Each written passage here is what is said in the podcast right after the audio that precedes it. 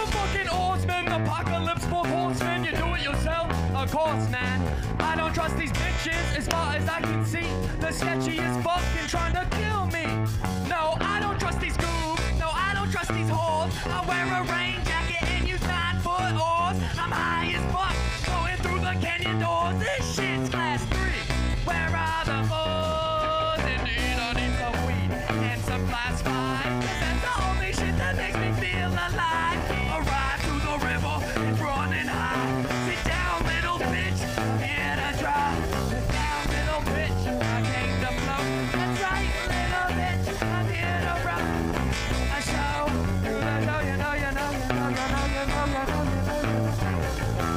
I know I spit hot fire. You're fucked up and getting higher. You're fucked up, but sometimes you have to. Not just a motherfucker, I'm a motherfucking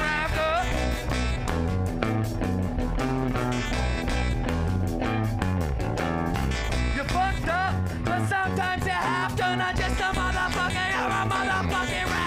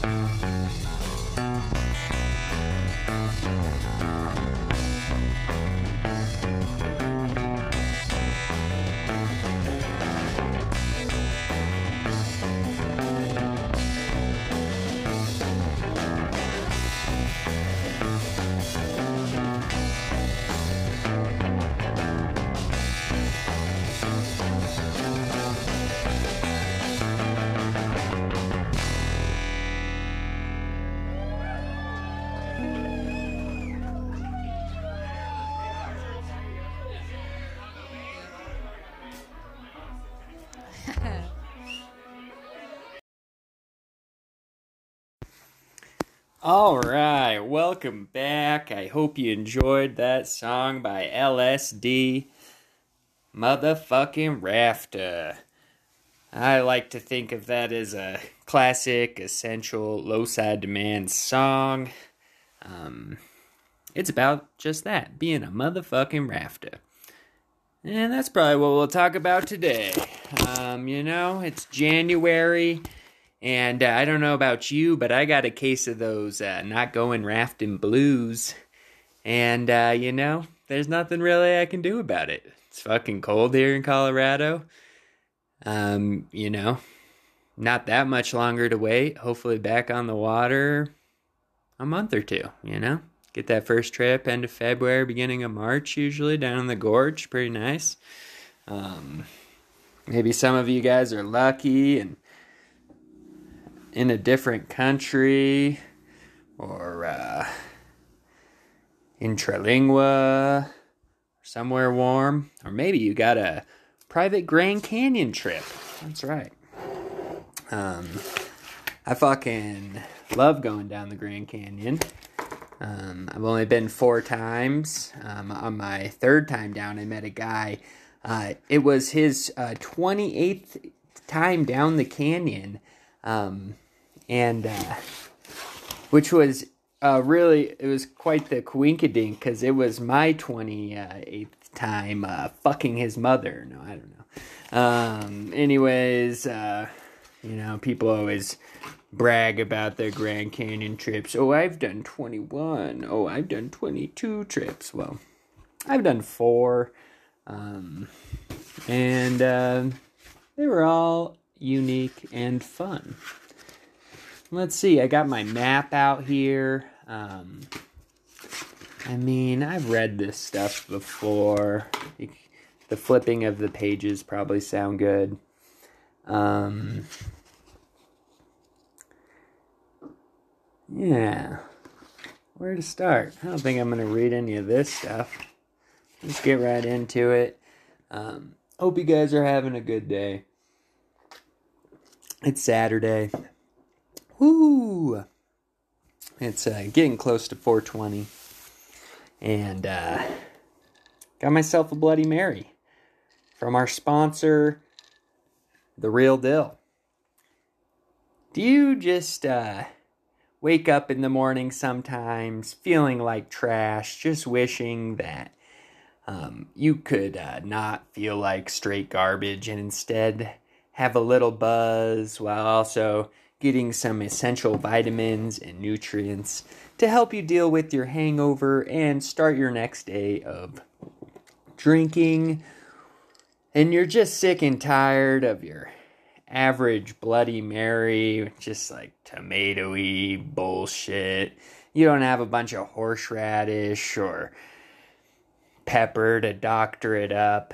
Um, the Real Deal's got you covered, guys. Uh, this Bloody Mary is so fucking good. I know I've talked about it before on the show, but gotta shout them out again. Um, go get yourself one. The Real Dill. That's right, folks. It's delicious. Even Two Chainz enjoys a Real Dill pickle from time to time.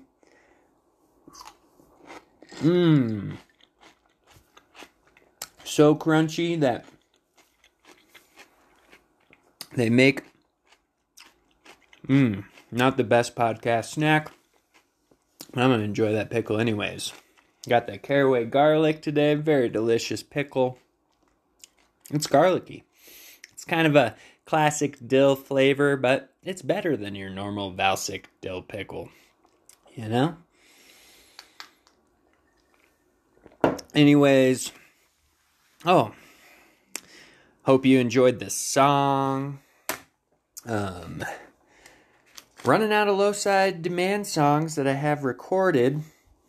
Um, but working on a hip-hop E P. That's right, folks. You heard it here first. Um, pretty much got everything dialed in. Just uh, finishing up one song about L N T uh, that I'm pretty excited about. There's a song in there about The Real Dill. It's a song about um, me being a cucumber and my transformation into a pickle. It's a very deep song, um, and it's also crunchy as these fucking Real Dill pickles. So that was a little uh, something about our sponsors. How about back to the show? Um. Oh, speaking of sponsors, I guess we better shout out our other sponsor, uh, which is Dabs. I know. Probably thinking, man, that must have been a hard sponsor to snag, but we did it here at the Ross Show. Um, we really go find out, find uh, sponsors that uh, really speak to us and are things that we actually use, like Dabs here on the Ross Show. So we're gonna fire one up. Oh yeah, we got the torch going. Get this bitch nice and hot. Um, let's see, what are we dabbing today? Ooh, I don't have the lid on this one. It's some kind of live resin. I don't know if I've mentioned my uh, live resin story on the show yet, but uh, one time I was working a trip. I probably mentioned this. I'll probably mention this like every time just because I'm getting all fucked up on Dabs. And every time I smoke live resin, I think about this guy. Called himself Mister I'm Mister Chow, he called himself, you know, from The Hangover. Anyways, uh, oh man, my torch is dying, but I think I'm gonna be able to squeeze this one dab out of here.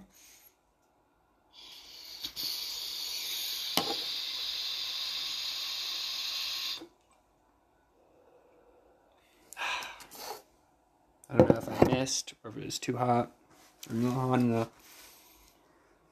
But I fucked that up. It was a fail. I don't know what I'm going to do now. The torch is out. Totally fucked. My sponsor's going to be so disappointed. Not like I'm trying to quit. I'm just... Not my sponsor in like A A or anything. Just, uh, you know, Dabs as a sponsor of the show. They're going to be disappointed because... I'm not even doing one.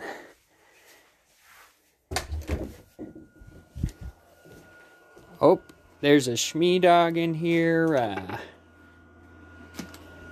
she's an Alaskan Husky. She's very cute. I know you can't see her because this is an audio-only podcast, uh, but you're just going to have to take my word for it. She is one cute puppy. She looks like a little dingo. It's very adorable.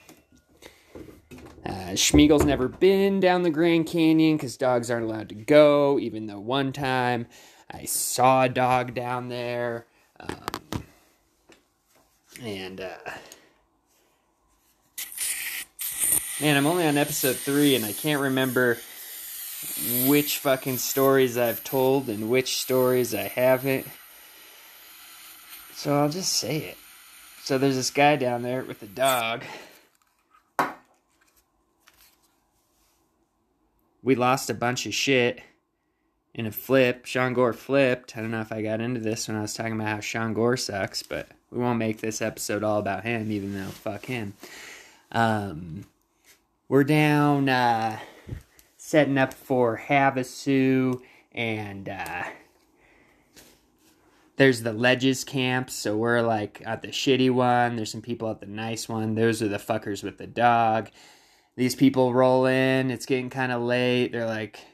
They're like, hey, uh, we found uh, a bag of rope and a wooden Buddha. Is that your guys's? We're like, that is ours. We lost that wooden Buddha and that bag of rope.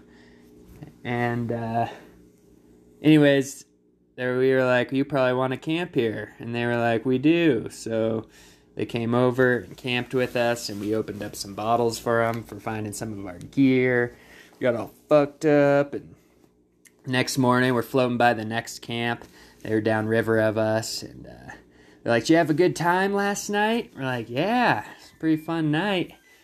And they're like, yeah, it sounded like it. Uh, we even uh, heard, yeah, I was like, oh, were we a little loud? And they're like, yeah, we heard everything, even the threats on our lives and our dog's life. I was like, but that was Craig, so that had nothing to do with us. Um, anyways, uh, so yeah. Fuck that dog anyways. I'd like... I'd uh, let Craig kill that dog, probably. No, just kidding. The Raw Show does not support the murdering of helpless animals, even if their owners are dumb and take them into a beautiful place like the Grand Canyon, let them run off leash and shit everywhere, you know. Anyways, uh, still trying to take this dab. Now I'm out of butane. I'm totally fucked. I don't know. God damn it. I don't know what we're gonna do. Um, we're just getting into this show. I'm like, do I need to take a break so I can figure out this whole fucking dab situation? I don't know. I don't know.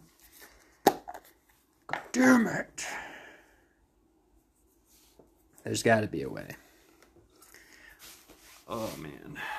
Get out my Coleman grill. Is that what I'm going to have to do? Is that what things have come to? To do dabs off my Coleman grill like some fucking homeless fucking bum fucking... There. Oh, there's a bonfire right by my house that I got out of hand last night. Fire department came. That was cool. City living, baby.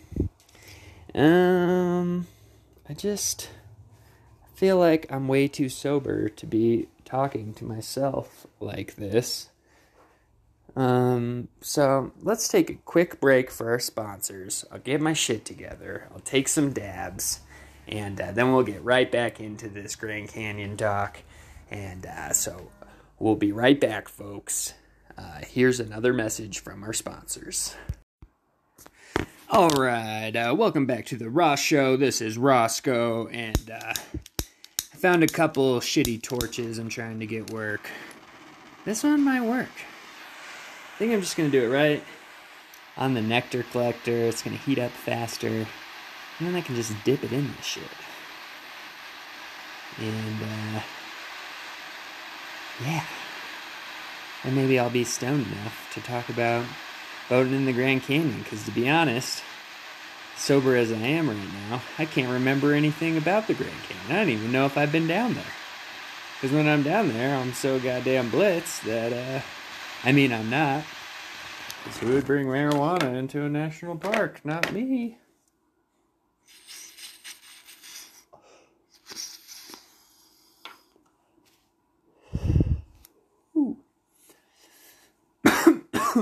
All right.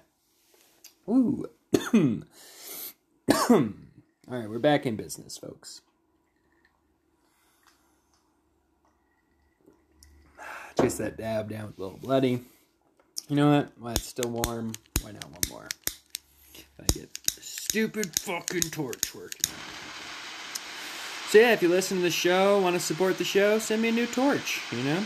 This one's fucking shitty. I'll never be able to deliver quality podcast episodes without a high-functioning torch to get myself torched. All right. So uh, when doing dabs, you're going to want to get that, uh, that uh, whatever you call the thing. I don't know all the technical terms, uh, the little metal piece. Uh, it's nice and red and hot. And then uh, now it's not, and now I'm going to hit that shit.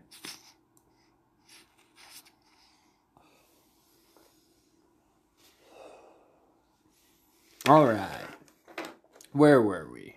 Grand Canyon.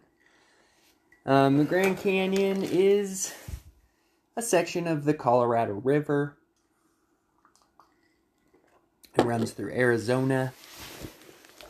And the put-in is called Lee's Ferry. Um, I always feel like the hardest part about Grand Canyon trips are fucking getting there. Getting to the Grand Canyon is usually a pain in the ass. Unless you live in Flagstaff, then it's probably easy. But if you don't live in Flagstaff, it's always an uh, epic adventure getting out there. I remember on my, especially in, uh, if you're going to do a winter trip and you're coming from somewhere cool like Colorado or Idaho, you're going to hit a snowstorm maybe. Um, 'cause it is winter, even though you are planning on going rafting. The trip there, you're like, it's winter time. And even when you're in the canyon, it might seem like winter, but not all the time. So, yeah, getting to Lee's Ferry. My first trip, I had just graduated from college uh, in the winter, um, December-ish, beginning of December, beginning middle, I think. Um, graduated with outdoor leadership degree, and had just, um, I was supposed to leave the day after graduation. My family came up for graduation. We went up to Crested Butte um, the night before graduation and uh, partied our asses off.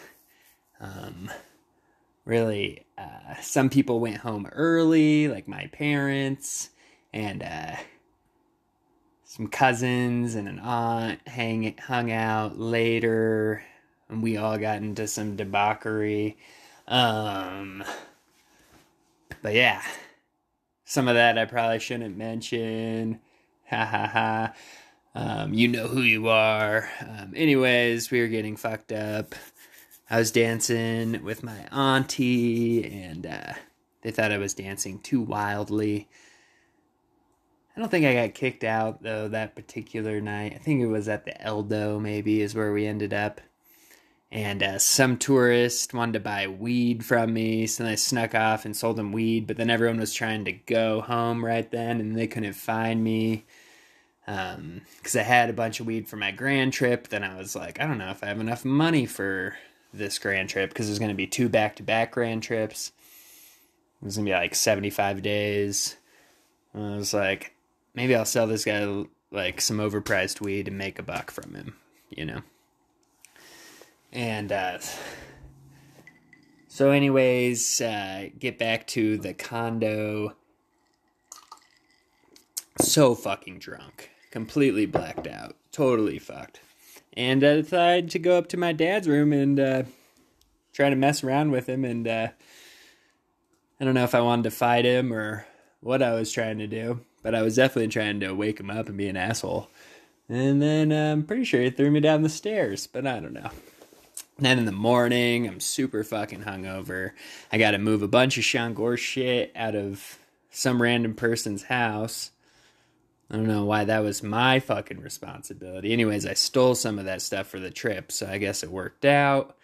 Um, but I think I mostly wanted to bring that up because there was a couple bongs back there back in the day when my mom wasn't cool with me smoking pot.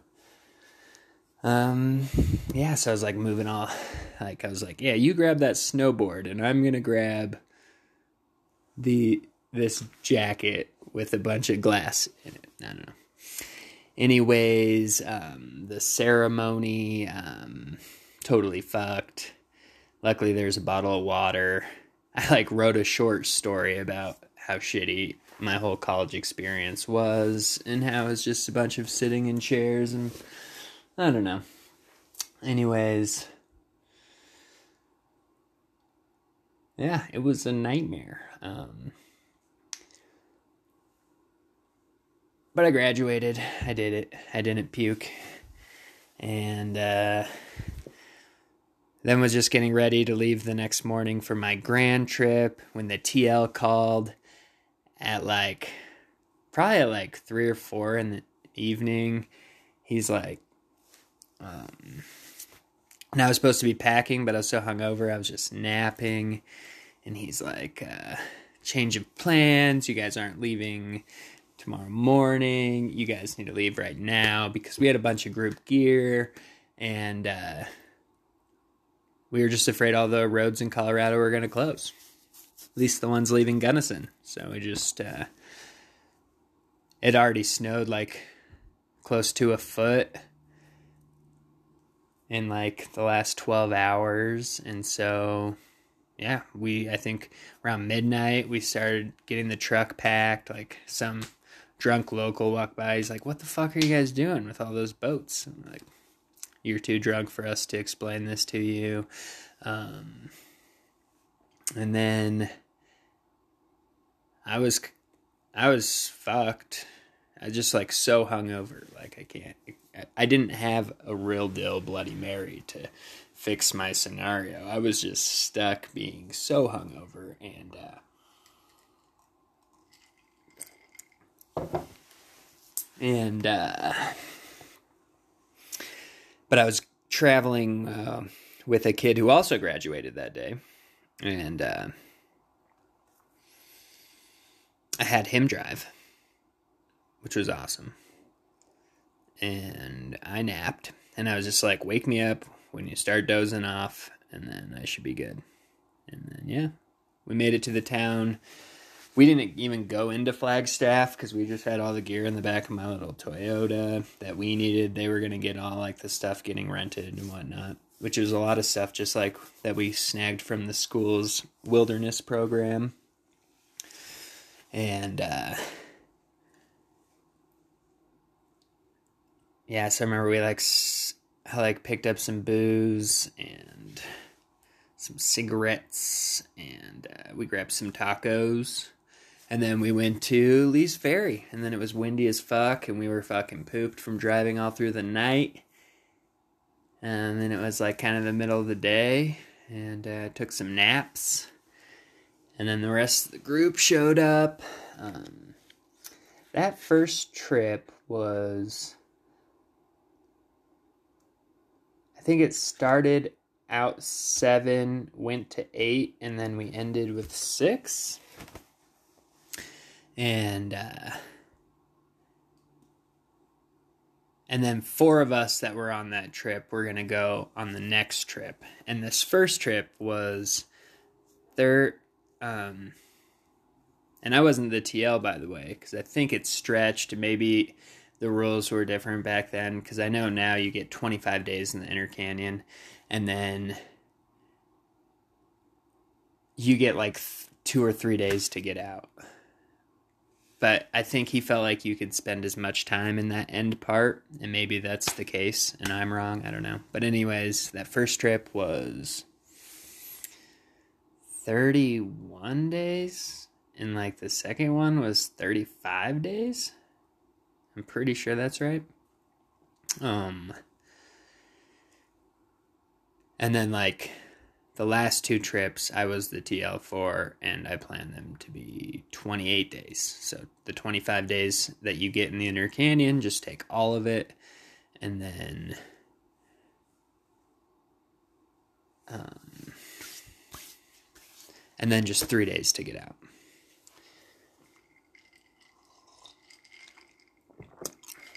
I don't know what order, if I should talk about everything about um, going down the Grand Canyon in the winter, but it all starts with getting a permit. Um, so, like this first trip, I wasn't the T L, so um, this guy that I was uh, buying weed from, um, and I'd I'd met him on a uh, Westwater trip. He just got off, I think, a Grand trip with some people who used to work at Wayo, where I used to work, but I never met the guy because he left the year I got there. Anyways, this is like a Wayo trip, so they had some of those old guides. So I met um, Dan, and then uh, this dude, Nick, and uh, and uh, yeah, my friend who I drove down there with. I drove from Wyoming, picked her up in Winter Park, went to Fruta. This is for the Westwater trip, and uh, and she was gonna buy the gas for the way back, but then she was trying to fuck this dude Nick. And instead of uh, coming home with me, she like went camping with them, and uh, yeah. Anyways, I did a bunch for her dough, so I guess we're even. And uh, but it was a long drive back. I remember that. Because that whole trip was one long trip, um, to say the least. It was fun, though. A little four-day through Ruby, Westwater. That was my f- first overnighter. And uh, I met the guy who ended up taking my first two Grand trips on that. So that little four-day trip where I didn't even know there was a Groover on the trip. I just thought you weren't supposed to shit for four days. And uh, I was just fucked up and didn't really eat any food, and that was that. Um, but yeah, met this dude on that trip. Didn't get his number or anything, but then um, at Western in Gunnison, I was just in the library like I always was, pretending to study, and uh, bumped into him there. And then he started selling me really good weed. And then and then I was like picking up weed one day, and he was talking about this double dip Grand Canyon winter trip. And you can only do one trip each year, but you can do them back to back in December and January. So he had his December permit, and then he pulled the January one for the following year. And, uh, and you know, people don't want to go down the Grand Canyon in the wintertime because it's cold, and that's fine with me. Um, you know, with the gear they have these days, I don't see the problem, even though I've never even brought a dry suit down there before. I had dry pants before, but sometimes just a rain jacket and splash pants. I don't know. I try to stay in the boat. Fleeces. Anyways, you have better odds of pulling a trip in the winter. And that's why, I mean, you can talk about people who've been down there twenty days, but there's also a lot of people who've never been down there and might never even get to do it. And the reason I've got to go four times is that I've chosen to go in the wintertime. So I hate to let the cat out of the bag on that one, but I don't think a whole lot of people listen to this. And, uh, fuck it. I don't care. Do I need to go back there again? Maybe, but it's such a pain in the ass.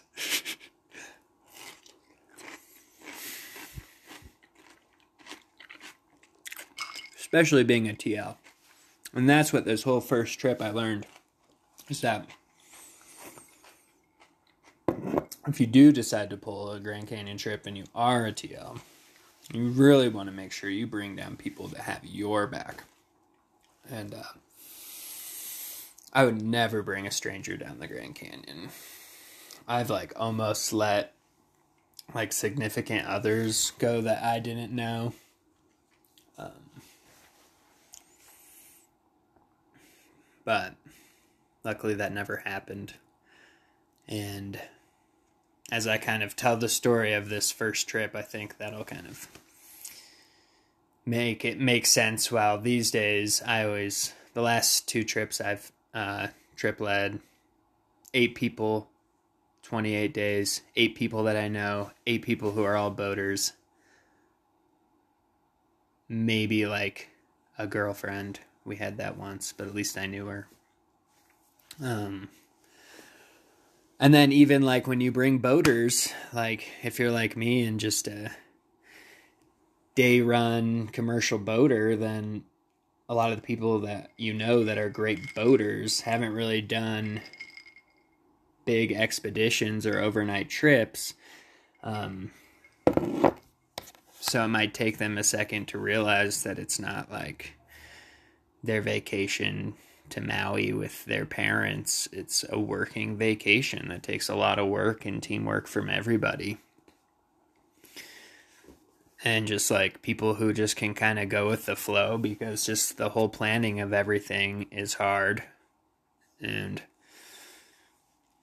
you can try to get as much input from everyone ahead of time of like where people want to go. But at a certain point as the T L, you just have to figure out how the fuck you're going to get the people you brought down there at the end on time with making it the most fun, and try to take suggestions along the way. But I mean, that was kind of the conflict that happened on uh, my first two trips.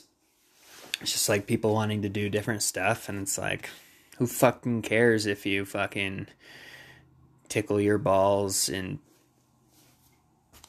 what fucking random canyon, if you're fucking getting it from behind in Jackass Creek, or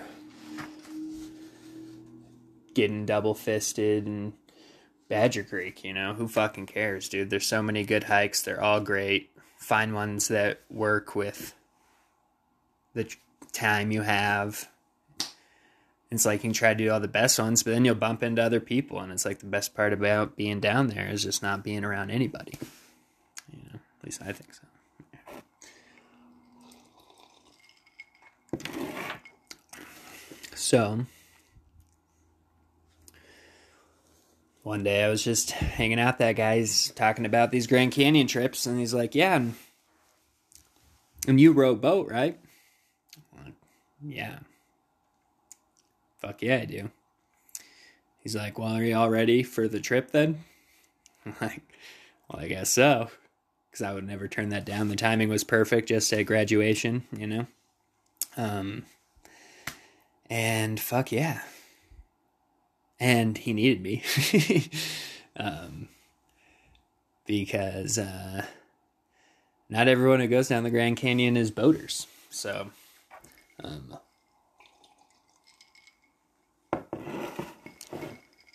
he was uh, a kayaker, had done a little rowing. Um, I'm a commercial oarsman. At that point, I was probably just like four or five years in, but some pretty solid experience. Running good class four whitewater. And uh, we had one other guy, really great boater. Um, spent a lot of time in Honduras dropping waterfalls in little boats. And, uh, and then there was one guy who had never boated before and learned how to boat floating into the Grand Canyon. And that was the boating experience on the first trip, and we all ran a boat. I had a sixteen foot Avon Pro, um, and then the other that I got from my boss, and then our other three boats came from our school's Wilderness Pursuits program, um, and uh it was an eighteen foot cat, a sixteen foot cat, and a fourteen foot boat. And I had a guy ride along with me, um, Ira, maybe been rafting once, or maybe never before. um, just a pretty cool hippie dude. And, uh... there was, like, some other random chick from New York. who the T L was banging, and then there's this dude Ryder. A lot of like his friends from the Appalachian Trail around that trip, so a lot of hiking experience. So everyone wanted to do a lot of hiking. I don't even think I'd ever even been hiking before that trip. Like, not more than like a mile or two. That's probably where I fell in love with hiking. Really excellent hikes down at the bottom of the Grand Canyon. Recently went to the top of the Grand Canyon. What a shit show. It's so different. The first people we see are these two kids, and they're like, they just got back from a hike from hiking down in. They're like, oh, it's so much better down at the bottom. And I'm like, if you only knew. It's one thing probably just to get all the ways down there, but to be able to float the whole fucking thing, it's fucking amazing. Anyways, so we took off from Lee's Ferry on that first trip, and we camped at Badger Creek. It's the first little rapid. Um, pretty easy rapid. Pretty big eddy. It's big. Your uh, boats are kind of moving in the water all night, but uh, it works. It's an okay camp. It's pretty shitty, but it's eight miles in. And just, uh, we didn't have a lot of experience on our trip, so we're just like, let's get eight miles in, you know. And, um, where is, like, on my third trip that I trip led, we ran through that sheer wall. Oh, so this first trip, it was running twenty thousand. And my third trip, it was running thirty-eight thousand. Yeah, maybe forty-six thousand. It was really big. It was like a big water release to do shit with the beaches. But instead of floating eight miles like in the first trip, we floated um, just um, right outside of, we were like a mile, like less than a mile outside of Red Wall Cavern. We should have just pushed there and camped there illegally, but we're rule followers and camped on this like shitty like piece of rock, because these people had like the last little camp, um, probably, um, maybe they're at like, I don't know, they're at one of these camps on the left. The water was so big, all the camps were underwater. So we just didn't see camps for a long time. And then it was finally got dark and we had to pull over. But we went like thirty-two miles instead of eight miles. Give me a little perspective of what your first day could be. Anywhere from eight to thirty-five miles. I bet kayakers will even do more. Or people in the summertime when the days are longer. But it always takes a while to get off the beach from Lee's Ferry. Sorry about the noise of the flipping of pages, but I gotta do what I gotta do. Um, let's see. Try to clear out this bowl. Use this dab pen to clear out my bowl, because I'm a dirtbag like that. All right. There we go. Let's see. What do we got to smoke today? Ooh, the Mac. Uh, this shit is fucking dank as fuck. It is very crystally and very dense. Man, I don't even think I can break this shit. Ah, it hurts my fingers. Oh, it's so fucking sticky. Oh, oh man. Stinks like a skunk's cunt, am I right? Uh, sorry about the swearing, but the Roth show, it, the Roth show, The Roth Show by Roscoe is not for your children, so keep that in mind. Um, oh, man. I mean, this shit is so dank. I get my weed from a place in Denver called Lit, and uh, there yesterday night after work, and uh, there's like a couple people in line outside, all spread out with their masks on, and the guy who works there was out there. He's like, "Oh, yo, Ross, we'll get you in there soon." It's like, I, he's used my name before, but like with my I D, you know? So I was like, that guy just fucking knows my name. So I really do have a problem. Oopsie daisy. Um, yeah.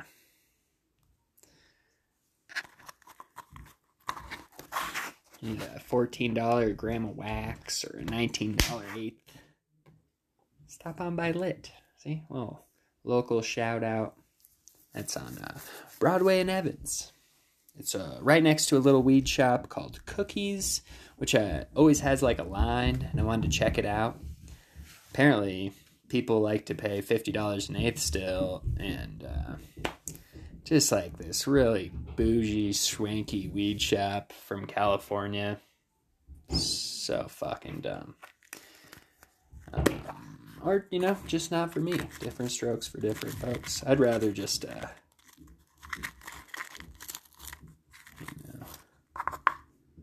I don't know. Not having to deal with a pot dealer is kind of nice. But at the same time, if weed were legal, probably would have never started hanging out with the T L on my first trip. You know? And there we go. Full circle.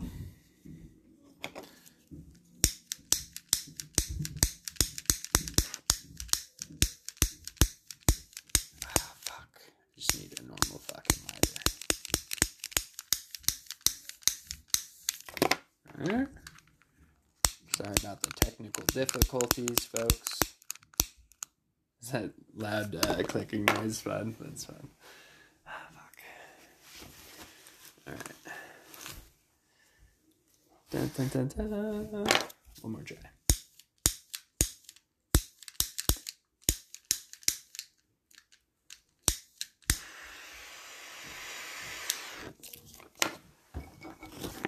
Alright. We're in business now.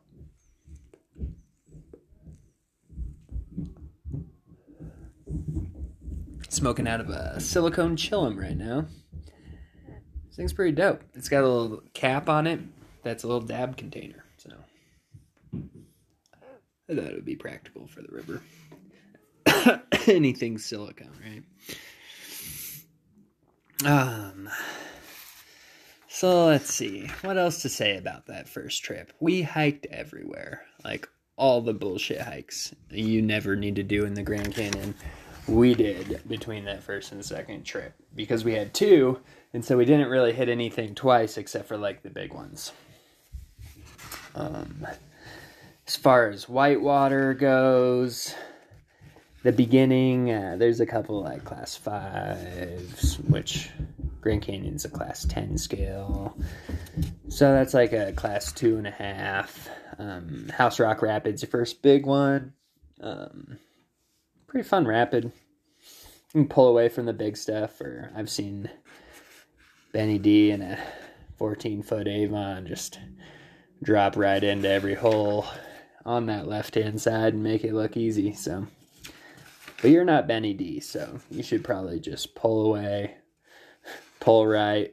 At big flows, you can just run right.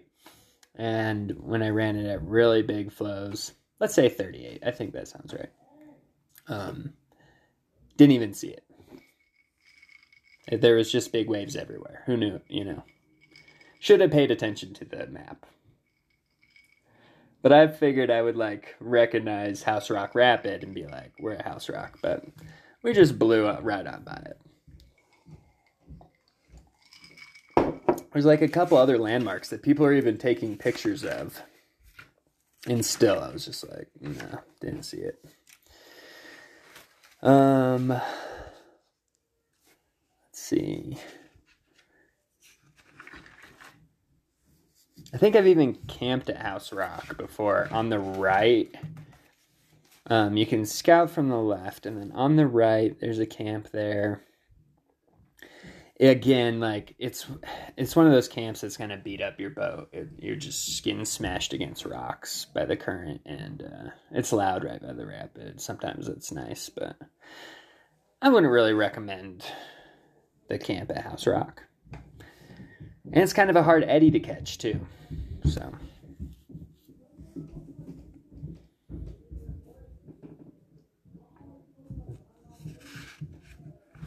um,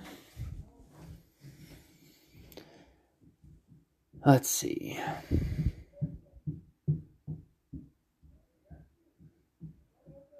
Apparently, yeah, Indian Dick is a rapid. Sure. Um, and that first trip was just weird, like, um, going down with uh, people who weren't boaters. So I just felt like, um,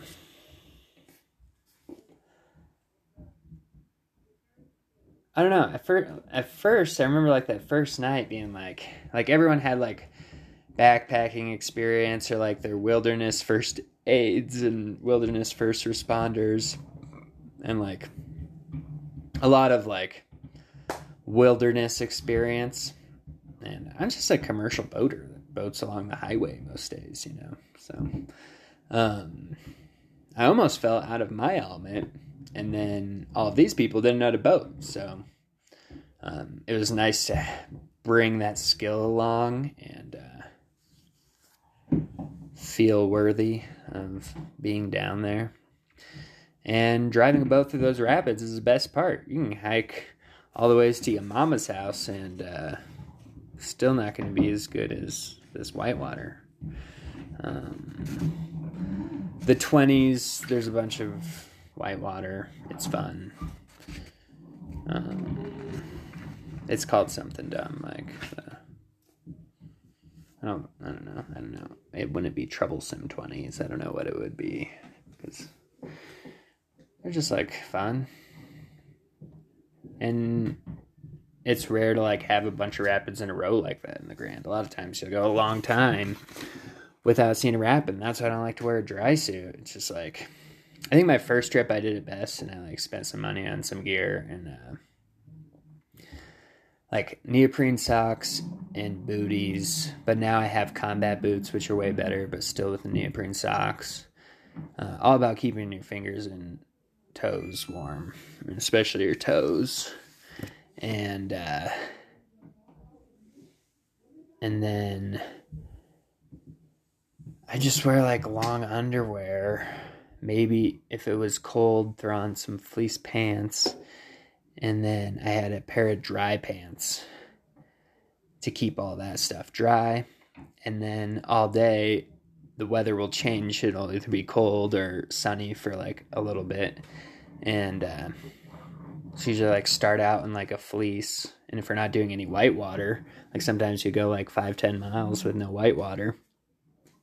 I don't have a gasket around my neck. I'm just wearing a fleece. And then if I'm going to do, like, a small rapid, I just throw on my long rain jacket that, like, covers my butt, and put my hood on and just try to keep everything dry. If I'm going to run a big rapid, maybe I'll take off my fleece, throw on my dry top, or just throw my dry top right on over my fleece. But that's a little hot. Semi-dry top. Um, but a lot of people will just live in their dry suits and stay warm that way. I think I brought, like, a big pair of mittens on, like, my first trip and just wore those. And then, like, instead of, like, dealing with some stupid, like, neoprene glove, like, none of those really work.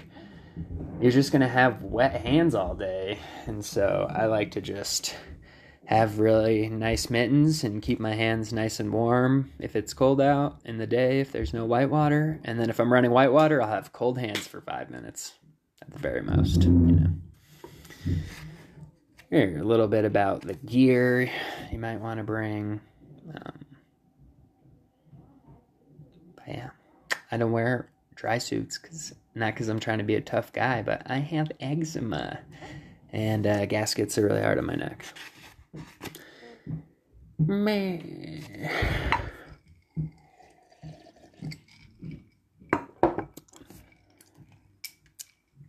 All right. Um, Red Wall Cavern. Gotta stop there. Bring a frisbee. It's fucking dope. Hope for rain. I don't know. I think I've seen that rain there once. I don't know. Let's see.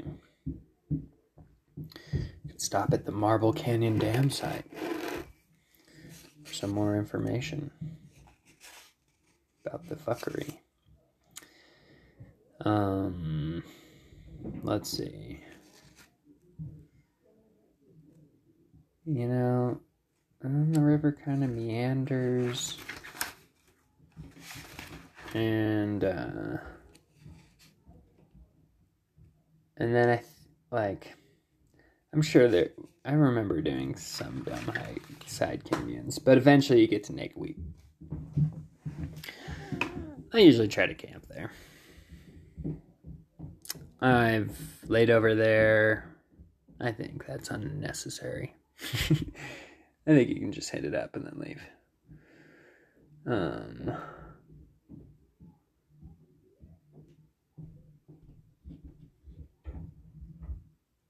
but yeah, get that classic picture. Or you cannot walk, walk up that steep ass trail. I've done both. Try to go every other. That's a some hikes I have to do every time because they're so awesome. But that's kind of an every other trip kind of hike for me, I feel like. I skipped it the first time I stayed there because I knew we were going to come back there. And then I did it the second time. It was fine. And then I did it again for some fucking reason. And then I didn't do it again. Alright. Let's see.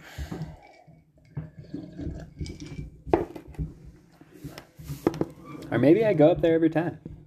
And maybe not just that first time. I don't know. It's steep, though. That's all I want to say. Let's see. Then the Little Colorado comes in. Sure. One time we went up there a little ways. I don't think you're supposed to do that. Like in our boats. Yeah.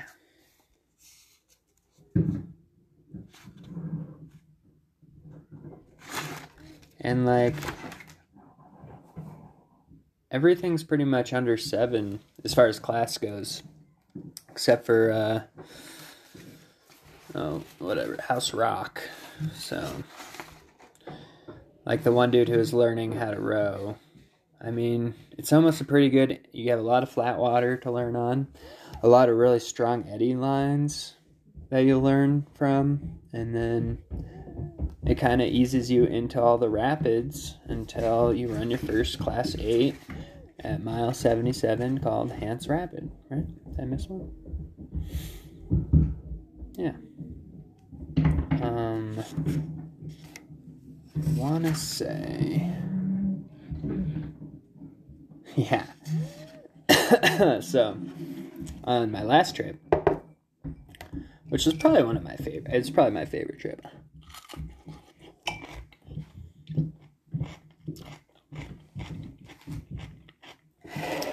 Really good group of people.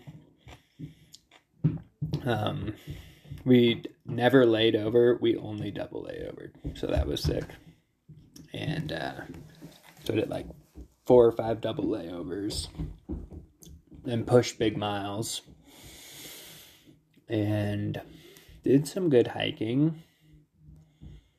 But um, Emily... who listens to the podcast, shout out.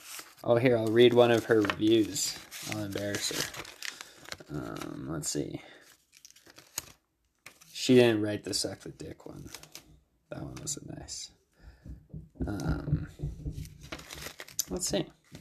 It's like a beer drinking, drug doing, music playing. Um, what's this? I scribbled this in, so... Something. White water.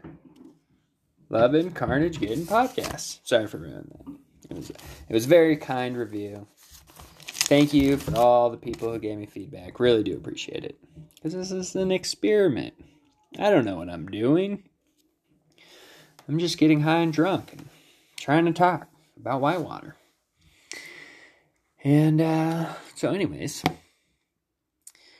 um, Emily was on that trip, rowing a sixteen-foot cat raft, and, uh, like I said, you haven't really done any big whitewater yet, and we were starting to set up for a big whitewater day. We were going to run a couple big ones, the first being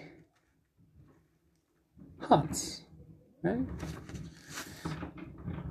And... And I think we were going to run through a few of them. Because then they all kind of happen. And it's like Hance and Sock Dolger. And we have like a couple little rapids before you get to... Um, even like Uncar is like a class six. And Neville's. Um, you run a class four. So it's like a class two called Tanner Rapid. I'm rolling up on it. Uh, I think it was running like around twenty thousand on this trip, and uh, um, just kind of look up and you see like a huge hole on the right, I think. And I was just, I'm like, I'll just go left, and then there's nothing. Um, Emily didn't see that hole, and she dropped into that thing with a shitty angle and just flipped so fast. Um, but we picked that. Sh- we got that shit picked up so fast. Um, there's a big ol' eddy. There is an island though, and luckily we got it pulled over before the island, and everyone got pulled over except for one boat. So we were able to flip it over, and then uh, she rigged it really good. I don't think she lost anything, and yeah, and then. It kind of, and so, like, if you are a T L and you're setting up, like, where are we going to camp and trying to figure all that out, that plan is going to change, so don't get too attached to it, because I think I was planning on doing a pretty big day, and instead, like, flipping a boat, it just takes a lot of time, so I want to say we, like, camped, maybe we, like, camped above Hance. And then that sets you up to do, like, all of them in a day.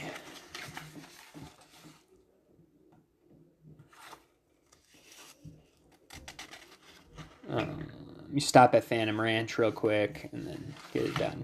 I've uh, camped above Phantom Ranch, which you kind of have to do if you're, like, picking up people there. Which, fuck people that want to hike in. Nah. Um, Phantom Ranch, if you don't know, is a place where you can get a souvenir, and there's a gift shop, and you can send out postcards, and you can get an overpriced Snicker bar or beer. I like to get a hat. I love my beanie. It's a fucking nice fleece beanie. Phantom Ranch. And then you leave Phantom Ranch, you run more big rapids. I've left Phantom Ranch before, and then camped right above Horn Creek.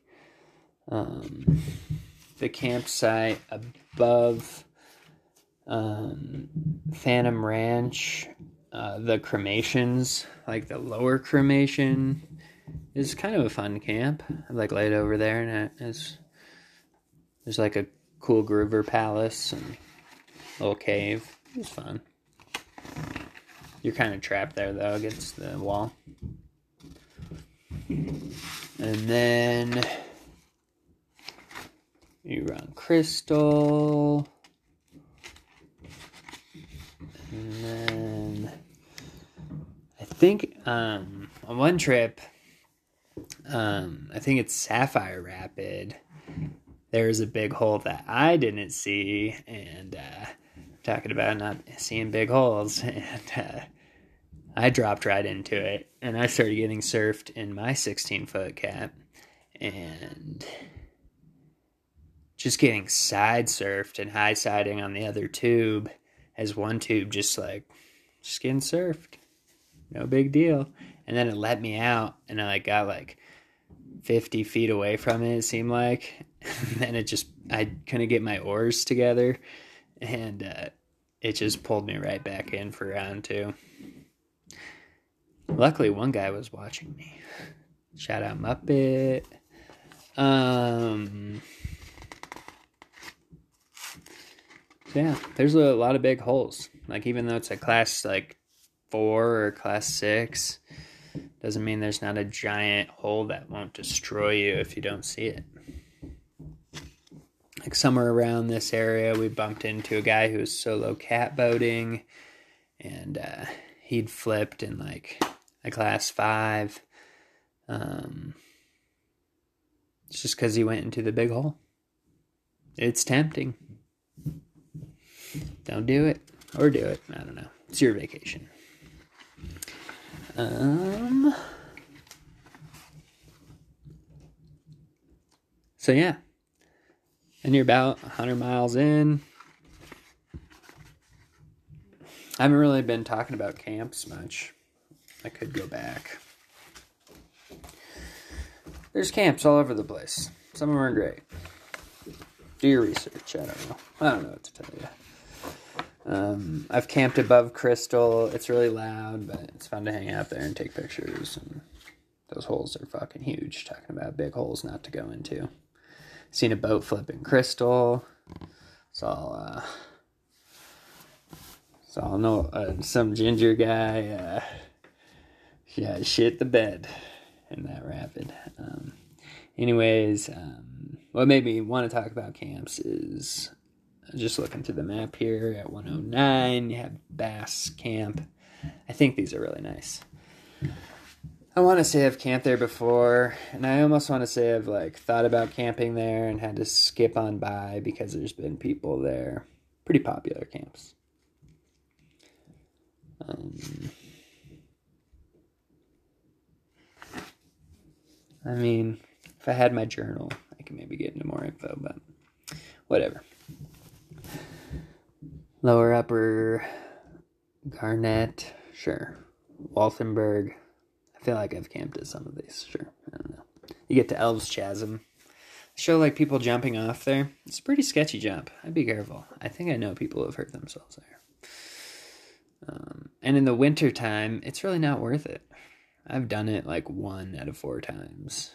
It's, like, worth it to go check out, but, like, swimming around there is a summertime activity, I feel like. Especially, I don't know if I already passed it, but the fucking grottos... Dude, fucking went in there with a bunch of idiots. Um, pretty much got hypothermia. My body gave out right as I got back to shore. And then we set up safety because people went, like, further. But I went through one pool and I was like, oh, no way. Like, this isn't good. Um, Upper Blacktail Camp. Yeah, sure. Badass camp. Yeah. Um, yeah, I just... I just feel like all the camps are good. If you're going in the winter, I, I usually just look at... I bring a list of uh, good summer sun camps and at least have a couple good, like... a layover day at a nice sunny camp will just mean the world to your freezing winter crew. I mean... I don't want people to get the wrong idea. It can get cold as fuck. You wake up in the morning...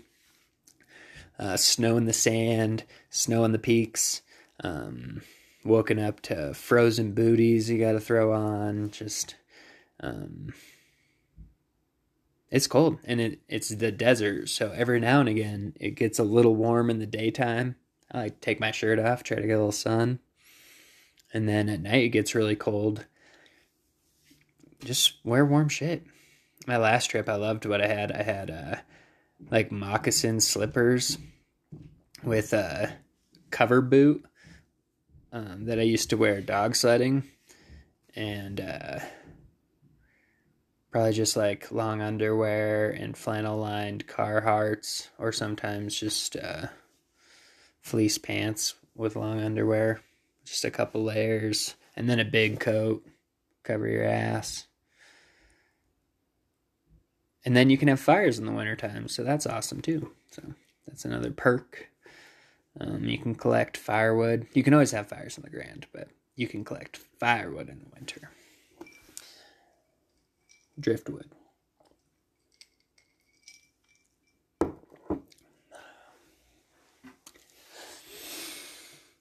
Hmm.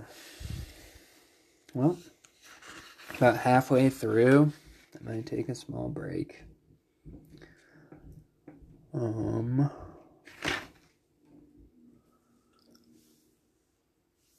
Uh, the dollhouse, people like that. It's cool. Um, Bedrock Rapid. Uh, Sean Gore hit the bedrock there once. Um, the line is to go right. It's harder than you might think. You really have to set up early and really want to go right, because all the current's going to the left. And if you go left, it kind of pushes you into the rock. And you ride up on it sideways and flip is one of the options. Or ride onto a boat that's flipped, but... I think on that trip, like three of the four boats went left. Or maybe there's five boats. I don't know. I don't remember.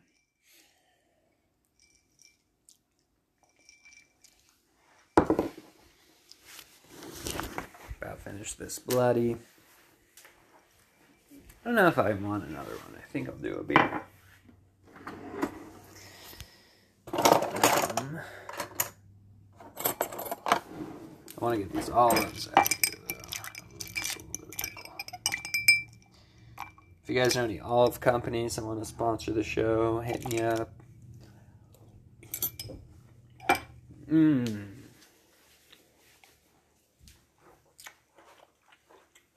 Mm-hmm. Yeah. I'm going to take a break.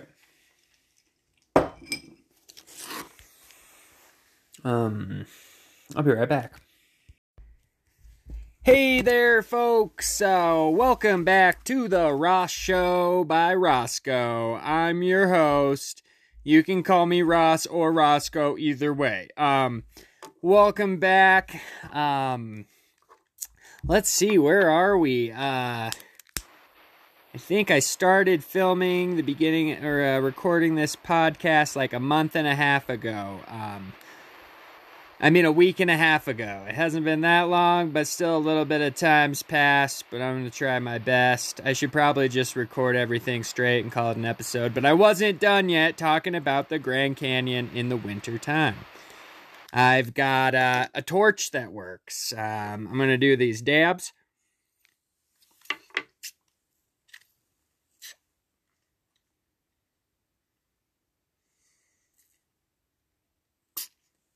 Alright, I finally got a to- torch that's working, and my fucking nectar collector is clogged. But don't worry, folks, I got it under control. Crisis diverted. Um, I think I'm going to get a real ass hit. I'm going to take a huge fucking dab. Um, yeah, I think, I think it's due. It's like a Tuesday, um, beginning of February.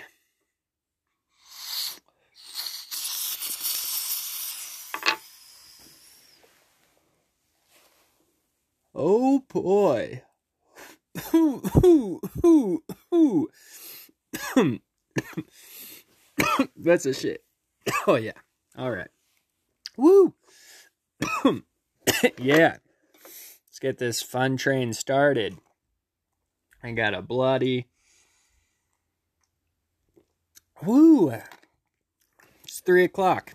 Perfect time for a bloody. You're not supposed to start drinking until five o'clock, they say, but Bloody Mary is what you do before you start drinking, so I figure it would be a safe bet. Um, and plus, I got that uh, Real Dill fucking Bloody Mary mix on lockdown, son. I got these habanero horseradish pickles. Ooh, it's snack time, bitch. Mmm. Mmm. Mmm. Woo. Mmm. Wow, man, those got a kick. Fucking delicious. I'm already feeling better. Mm. Got off early from work, thought, what the hell?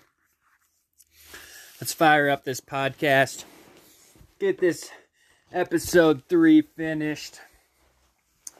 Um, yeah. I gotta grab my trusty dusty map. Alright. Got my Grand Canyon map, and I did make a mental check of uh, where I left off, I think. I feel like I was like halfway through. I think what I... We're kind of talking about some of my friends flipping once you get into the bigger rapids. And uh, I didn't even mention... I mean, I didn't really go through all the rapids. Um, let's see, where are we? If you're following along on your map, we'll go to uh, page twelve is Tanner Rapid, where Emily flipped. And then if you keep going, you got Uncar, which is a pretty burly rapid, if I remember. Hance, it's uh, class eight, Sock Dodger, Grapevine, Zora Coaster oh, is a five. Just a seven foot drop, I see. Um. Okay, and then you get to Phantom Ranch. Um, I forget if I talked about Phantom Ranch or not. I I must not have. Um, Phantom Ranch, if you don't know, is a place on the river where uh, I probably just talked about this. See, that's the problem with pausing the podcast halfway through and then trying to just jump back in. But um, I don't think I told the main story I wanted to tell about Phantom Ranch. Um, but there's water at Phantom Ranch. You can get an expensive candy bar, like I probably mentioned earlier, perhaps a hat or a souvenir. Um, but on my first trip, Um, we had people hiking in from there. Uh, we laid over there. Um, yeah, I just, a lot of my stories are, I feel like they're just a, a teensy wincy bit, um, what's the word I'm looking for? Um, they're incriminating. um, but anyway, so we'll skip the first story. Basically, I just got too fucked up. Um, it was pretty wild. I finally came to at like two in the morning. The next morning, people came into my tent and brought me whiskey. I must have uh, really done something. I don't know. Uh, there was a drum involved. That's all I really remember. Okay. Um, on the second trip, uh, the second trip, I haven't really talked much about that one. Except for that, it was just a couple days after we got done with the first trip. Um, we finished the first trip in thirty-five, thirty-one days. Um, we drive to Flagstaff, get there that night. After we stop by the In-N-Out, I feel like that's a must. Especially after a trip like that, which was vegan, gluten-free. Um, I, I would literally kill your mother for a burger at that point. Um, anyways, uh, that was uncalled for. I wouldn't. Sorry about saying that about your mother. I take it back. Um, so I drive to Flagstaff, have a hotel, um, and then stayed the night there. And then some people stayed another night, but I left that night and went back to the Puddin. So I did thirty-one days, one night in Flagstaff, two more at the Puddin from the original two, and then another thirty-five days. So let's say, uh, not a mathematician.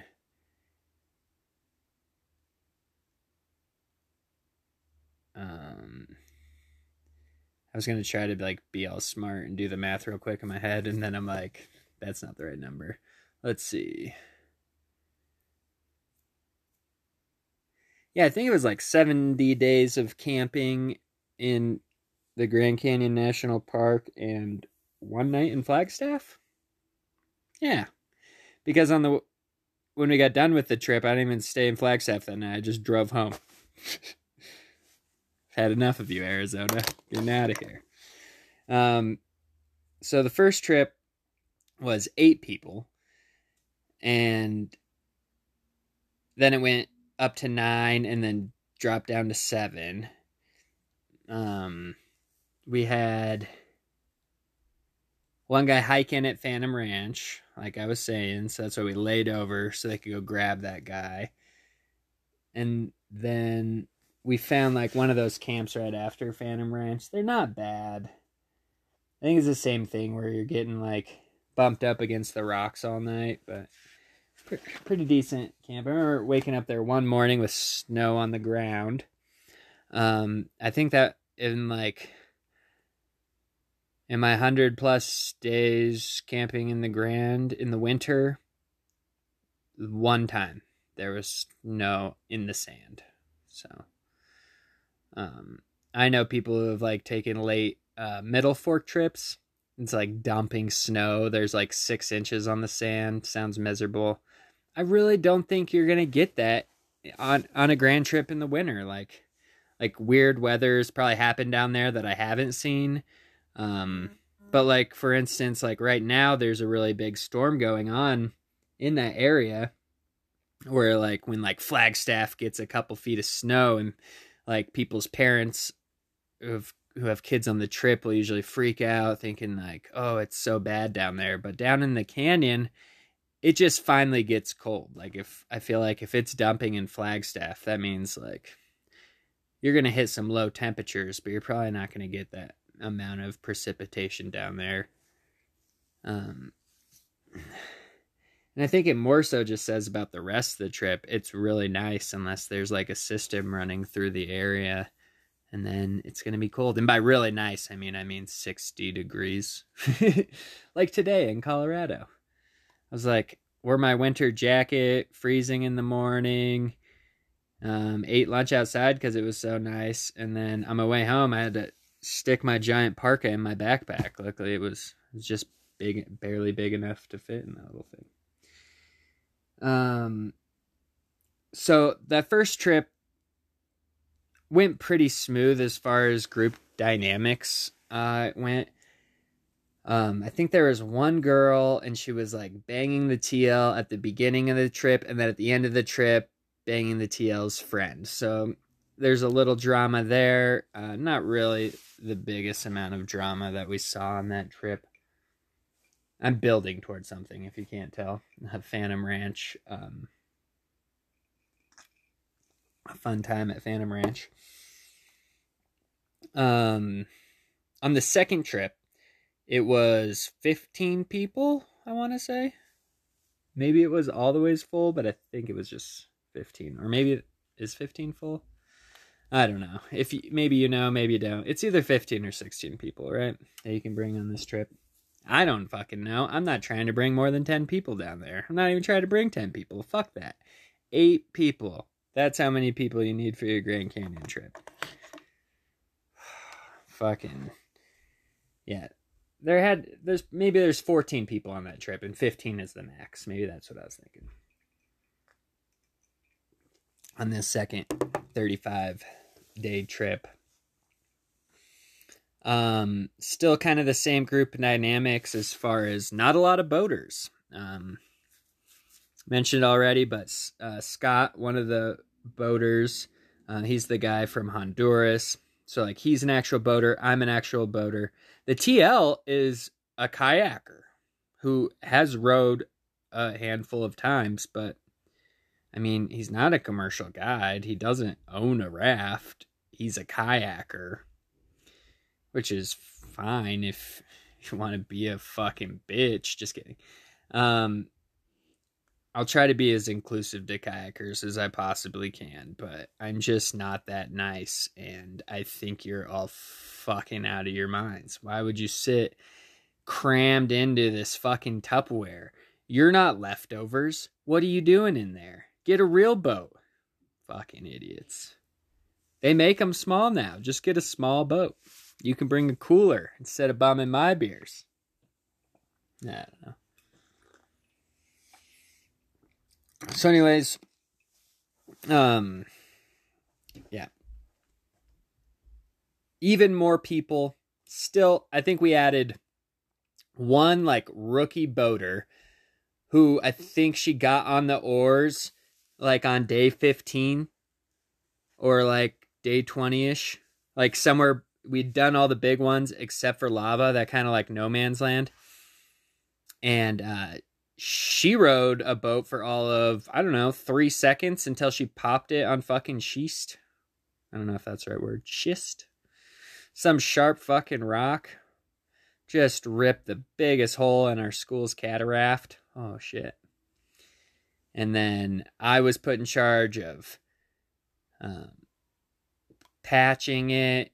And I knew I didn't have the right glue because I brought a patch kit for my boat, not for, like, the trip. But apparently they didn't bring patches for their P V C boats. And so we tried to put a Hypalon patch with glue meant for Hypalon onto a P V C boat. That didn't really work. So we had this cataract with just three of four chambers. Luckily, that thing... It's like some of those cataracts, you never know if it's just the one tube is sometimes a chamber, or this one, it was split in half like a typical boat. So we were just missing like the back left corner. And so we attached a ducky with like a barrel on top of it. We portaged it around Lava. Um, 'cause if it would have hit anything, it would have just destroyed that thing. Um, and so yeah, the T L didn't even get to run Lava because he was afraid that people wouldn't catch the eddy. And so he stayed there with that boat. Crazy. Pull the permit, take all these fucking idiots down there, and you don't even get to do the one fun thing to do in the Grand Canyon. Run Lava Falls. um. So anyways... The second trip, we added that chick who, um, who popped that boat, and then, oh, we added a chick guide who I may or may not have been dating. Fuck that bitch. Anyways, don't really want to get into that. Um, I better do another dab. It's a dab o'clock. Um. So we added one more boater. And then at the very beginning of the that trip, the second trip, um, the T L, the kayaking T L, uh, broke his hand and could no longer row. Um,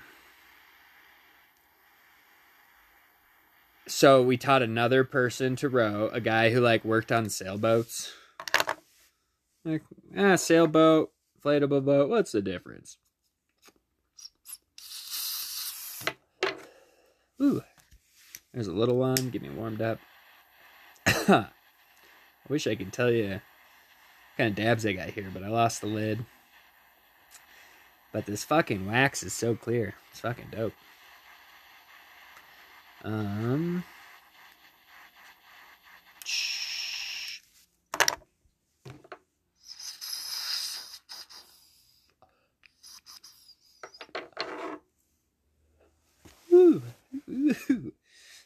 I feel like when I do dabs while I'm being recorded, I should, like, make a noise to let you guys know that I'm enjoying it. Boy, howdy. So now we got all these people. We got, like, two extra boats. Oh, I guess one guy did bring his boat, and he was a private boater, but never boated anything that big before. He was in this little thirteen-foot boat. He made it through everything but Lava Falls, so good for him, you know. Um... And that's why I ran a pretty bitchy, a bitch line Lava my second time, because that boat flipped right in front of me at the top. So I was just like, running conservative safety, you know. Sweet boat. All right. Um, so, like, that second trip, um, the people who are on it from the first trip are me and the T L and the kid who learned how to row a boat, and then the boater from Honduras. And the boater from Honduras knew the T L because he had two friends who were going on the second trip. So they came down for the second trip, and their and uh, the guy from Honduras's girlfriend. And then this, like, group of backpackers, it was like two brothers and their girlfriends, or like a brother and sister and their significant others, but they're they're like a four pack of people. And one of them rode on my boat for a while until her boyfriend started. He was the guy who learned how to row and started rowing, so she, obviously she hopped on his boat, um which I don't think she actually wanted to, because she knew that my boat was safer. um But she was a great companion. Like, Ira, he was the first person to ride on my boat. And uh, chill, dude. Um, really only complaint is he didn't come packing with the things you need. You know, like, he would bum my tobacco and my weed and my beers, because he had none of that. Like, like some of those guys brought, like, one package of Bugler. Like, that'll last you, like, five hours. Like, what are we doing here? Um...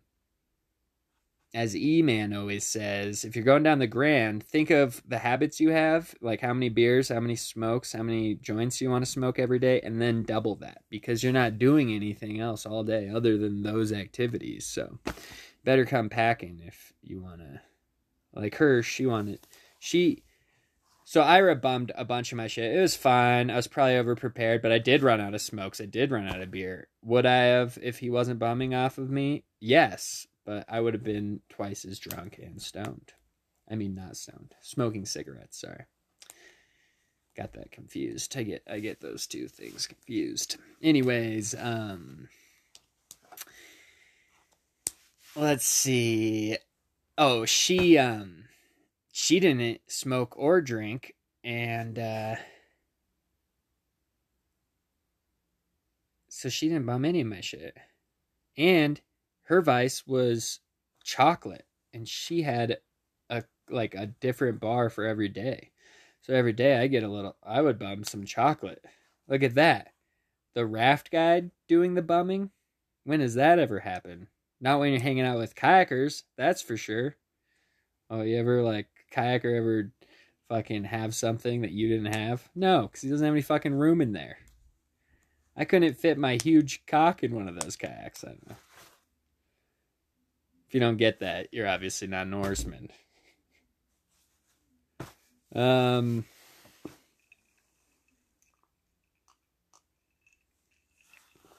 sorry, I feel like I've got like ten stories out right now. And I'll try to tie this all together, but um, anyways, there was a lot of fucking people on that trip. There was fourteen people. Um, I knew the T L, the people I'd met on the first trip, and then the other boater on the trip. Fucking bitch. Um, can't wait to talk about the other two trips. Or, never mind. Yeah. Just one of them, I guess. Damn it. Um... Like, I, I could have just, like, told that the story I want, I'm about to tell in, like, thirty seconds, but uh, all the buildup. So, on the first trip, the guy from Honduras, he talks about Honduras a lot. Whatever. I like to talk about boating. Look at me. I started a podcast just to talk about boating. You want to talk about boating? Sure. I'll listen to you. Especially in a different country I'd never been to. Great. Let's hear it. The T L doesn't have the same thoughts on me on this opinion, and he would get all annoyed um, by the guy talking about Honduras. For sure, you can be in the moment, enjoy the Grand, but also talk about other rivers with other boaters. And being the two only people that drive rubber, well, I like talking about rafting with him because he's the only one that understands what the fuck I'm talking about. So that didn't bother me at all.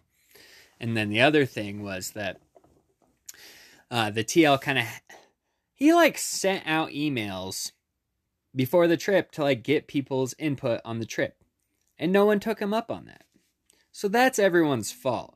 It's like, just because it's hard being the T L, be, of course, but sure, it would be great if everyone got to suck every little cock and lick every fucking nipple in the Grand Canyon. Th- those are analogies for uh, waterfalls and, uh, I don't know, scenic views. Um,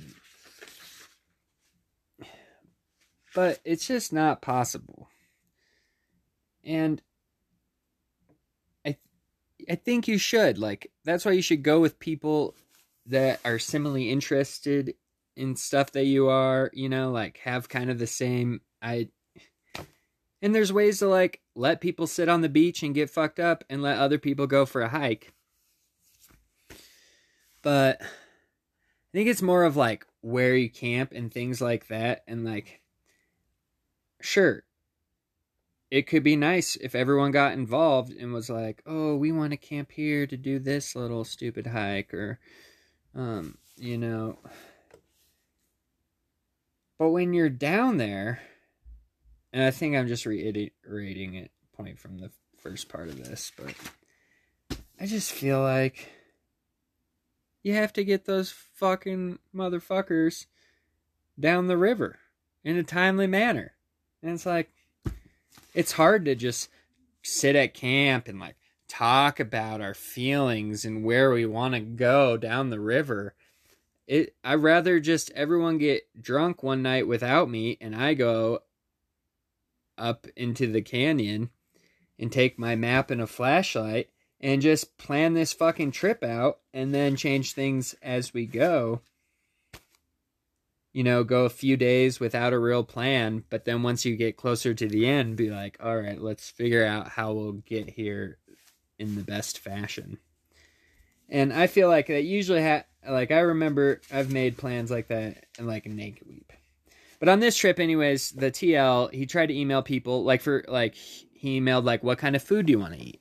And I was like, I want to eat, like, spaghetti and, like, you know, I don't know, uh, beef jerky, um, you know, let's do, uh, already cooked sausages or something. I don't know. No, it was a vegan, gluten-free trip. I learned so many new foods. Like, this was a long time ago, this trip. This was in like two, this was like a decade ago. Holy shit. Getting old, son. Yeah, this was in two thousand ten. I didn't know what quinoa was in two thousand ten. I wasn't wiping my ass with kale yet in two thousand ten. Fucking millet. I bet you still know millet is. It's fucking, should be called shillet. I don't know. Stupid. Fucking. You know, people eat seaweed that's not just wrapped around rice and raw fish. They'll just, like, eat it. Just like a snack. Shit, some of that stuff I like now. But some of that seaweed just tastes like the sea. Some of it's good. Get it sea- I like to get it seasoned in wasabi or something, you know. But fucking. I mean, I, I learned how to make curry down there. But mostly what I would do down there, we had an open pantry, and it was your night to cook. Just cook whatever you want. Ooh, real fun. You can be creative in the kitchen because you can just cook whatever. But guess what? There's no fucking grocery store. So guess what happens when you just, like, people are making bad decisions and cooking way too much food and then just throwing it away? Well, you never get that food back, and uh, then you run out of food with just, like, three days left in the trip. And uh, you just eat popcorn, and uh, you take m- fucking mesquite flour and mix it up with water, and then you just eat mesquite porridge. It's fucking delicious. Okay. So anyways, Um, the guy who boated in Honduras, his name's Scott. Uh, uh, Scott, um, he wants like everyone to be involved because he's like, this is all of our trips. It's like, is it? Did Scott? Did you do anything? You just drove here in your truck with your life jacket. Meanwhile, the planning of a fucking sixty-day expedition happened. And where were you, Scott? Probably fingering your butthole in the Rocky Mountains? I don't know. Fucking teleskiing, bruh. Fucking earning your... Earning your turns, bruh. Ah. And I like Scott. Imagine how the T L who didn't, they just bumped heads immediately. Just a fucking, an ego battle for the ages. These guys fucking hated each other. Oh, they probably knew it. In the first, like, hour meeting each other. Maybe they pretended for a little bit. But, like, in the middle of that first trip, you're like, yeah, like... People, like, sort of picked sides on the first trip. But, like... Like... Even, like, the one guy that should have had the T L's back, like, his fucking... home slice... And if any of these guys end up listening to this podcast, which I don't think it would be on their radar, but if they do, sorry if I hurt your feelings. D M me, bro. We can talk about it. This is how, this is how I saw it all happen. As an innocent bystander of fucking bullshit drama that doesn't belong in a beautiful canyon.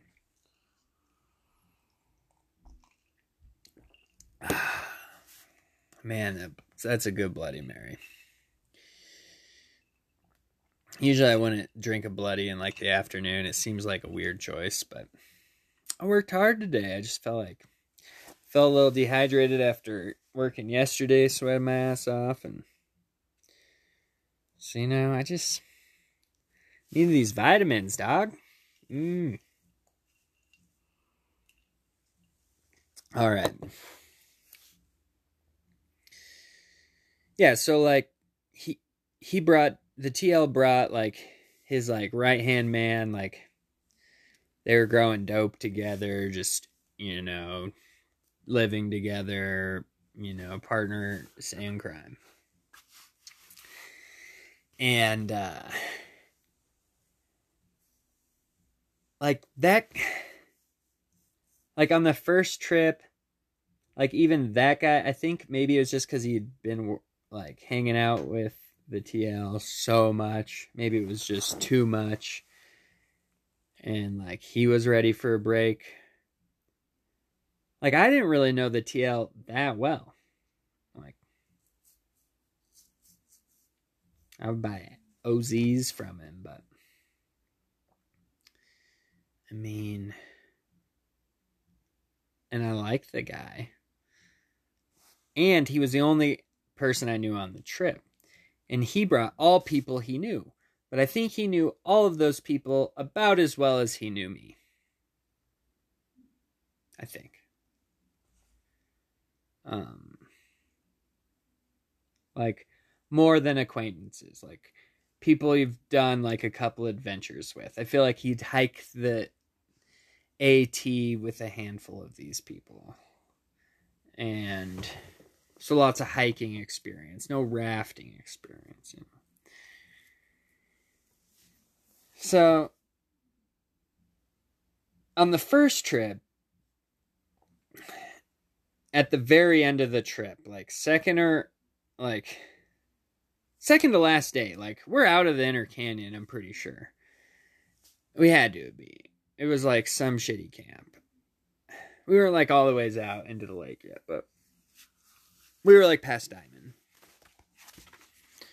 Diamond Creek is one of the takeouts. You have to pay the Indian reservation there, so...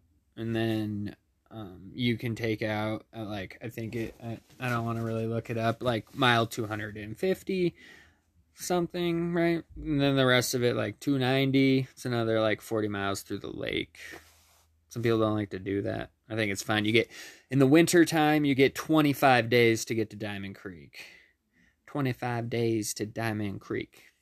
Um, and uh, then you get, like, three more days to pass. So it was in that, like, last section.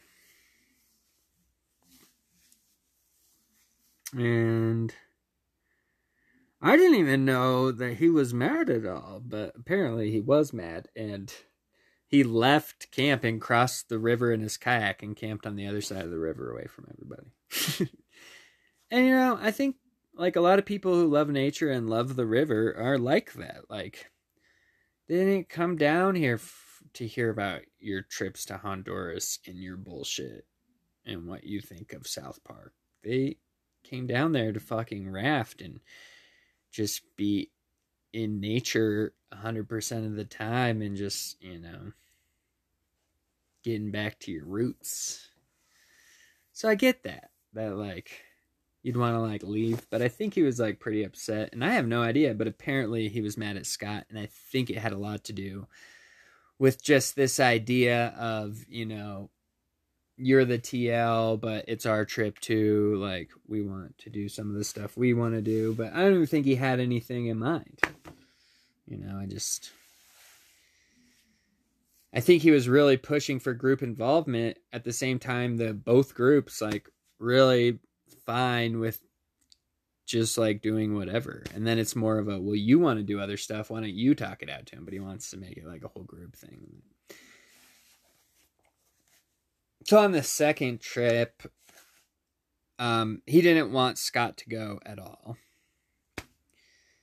The T L didn't want the Honduras, the dude from Honduras, to go at all.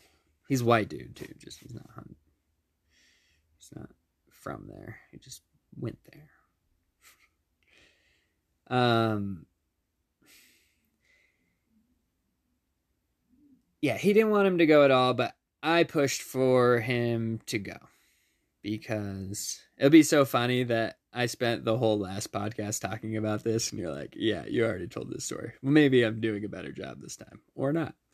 Get the other side of it. But, well, I'm about the same at best, so never mind. Um, so I pushed for him to go. I didn't even care about the drama between them. Because I think at first, I didn't even fucking notice on that first trip. Like, not my problem. I'm having a great time. I'm not aware of anyone else other than me. Right? So, like, I pushed for Scott to go on the next trip. Because he probably, if I wasn't there, he would have definitely kicked him off. And he's like, I'll teach this other dude how to boat. But I'm like, like, we're already camping on boaters, you know, like, I just felt like the guy runs clean lines. Who cares if he's a dick? Don't hang out with him. It's a pretty big place. Um, so then, once again, I have no real memories of, like, conflict at all, like, other than, like, maybe one time, like, he's like, well, maybe we want to do this, da, da, da. Like, Nick's just trying to get all, all those fucking people, fifteen people down the fucking river. It's like, let the man do his job. You're not paying him nothing. You didn't help him out at all, you know? Uh.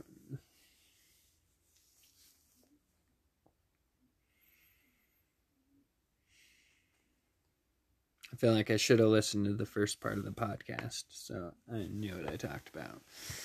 I just forget if I talked about Phantom Ranch or not. Because,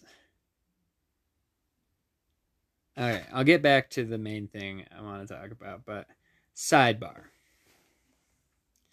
So I mentioned that I did all of those days uh, in the Grand Canyon, right? thirty-one days.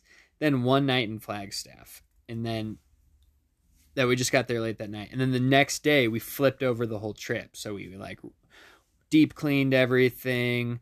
But the the main project, which got me out of Flagstaff a day early, because I volunteered.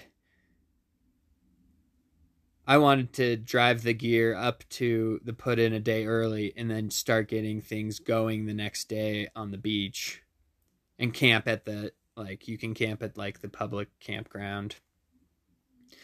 And in the wintertime, it's pretty easy to score a spot there.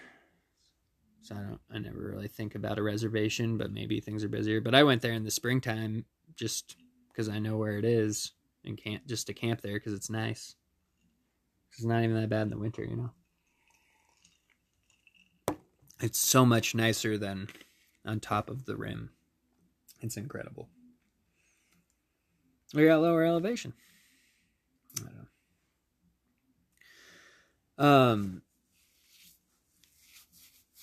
So I wanted to take all the gear down early, and especially as the guy for the job, I know how to put boats together. I could lead a small group and get some shit done while they dilly-dally in Flagstaff and don't show up till the late afternoon. Entertain the judge with my juggling, or the judge, the the ranger with my juggling skills. Just because she's judging you the whole time you're there. So if you're going to behave yourself in the Grand Canyon, I re- recommend doing it at the put-in. That has been a public service announcement. Only for derelicts and dirtbags. Goodbye. Um. So, yeah. Um, I got to take everything up there that second night, or I guess it was the third night. No, the second night. And, um... but I had to do one thing first, which was kind of like we were clean, deep cleaning everything, right? And then packing food and the whole shabam, right? I was in charge of, uh, here, a little disclaimer. Um, if you're eating dinner, uh, maybe turn this part, fast forward through this story. I mean, maybe what I did was really illegal. I don't know. It was a while ago, right? What's the statute of limitations? I don't know. I don't know.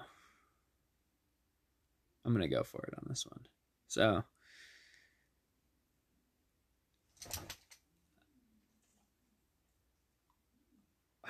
when I, because of this whole situation, when I go down the Grand Canyon, I pay... I rent my Groovers, and then I pay an extra twenty dollars for them to clean the Groovers out. I drop off ammo cans full of shit to a person to take care of that process. twenty-five bucks, right? thirty-five maybe. Worth it. After this first trip, I think we had four boxes of shit.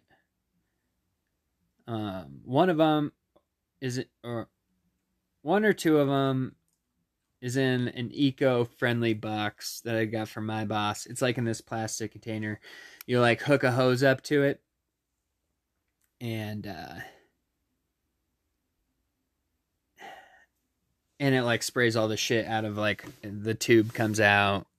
And it like all seals on. And it's a real eco-friendly way. And you can clean it out at the R V park, right? So we go to the R V park. And we plug this thing up. Because we're like, I don't know what I'm going to do with these other two ammo cans that are just full of shit inside. That are lined with a trash bag. And there's just poop in there. We got these eco-safe ones. So like, we'll take care of these ones at the K O A. And so...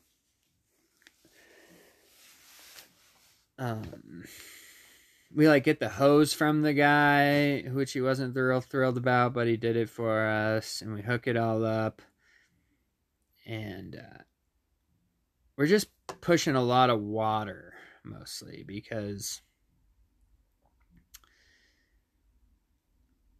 that poop, we I think we used that one right off the get-go because it would it'll like hold up the stank the best because it got that, and then it's inside of an ammo can. Um, and that boat, it flipped in lava, and so those things got whirled around a little bit, and uh,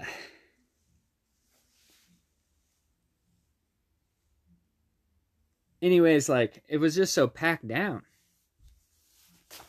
It was from like twenty days ago, you know, like we stopped using that thing on like day five or eight, and it's just packed down shit that like little garden hose wasn't fucking gonna do shit.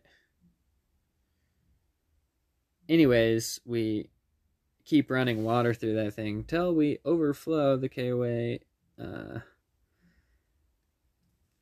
um, dump or sewage. So, like, shit started coming out of the ground. Um, yeah, so we got the fuck out of there. You know, like, return that guy's house. We just got the fuck out of there. It's just, sometimes you just gotta leave, and we just left. It was a nightmare. We left.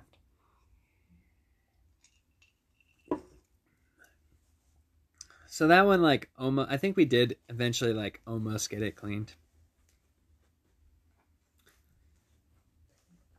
And then I think we maybe just had that one, and then we had, like, three boxes of shit in ammo cans. Maybe four. How many ammo cans do eight people fill up in a thirty-day trip? It's a trivia question. Ready, go. Um, I think it's four to five. Don't quote me on that, though. Do the math. You can get the little rubric. If you have one of those smart calculators, there's a formula. Um. So... I mean, what do you do with boxes of poo? That was what I had to figure out. Um, these days, and maybe they had one there and I just didn't know about it. I mean, I've been on trips more recently where, you know, you find one of those Groover cleaners and you just, like, pop the thing in there. You use, like, a strap, and then it just, like, and it cleans the whole thing. Pretty dope.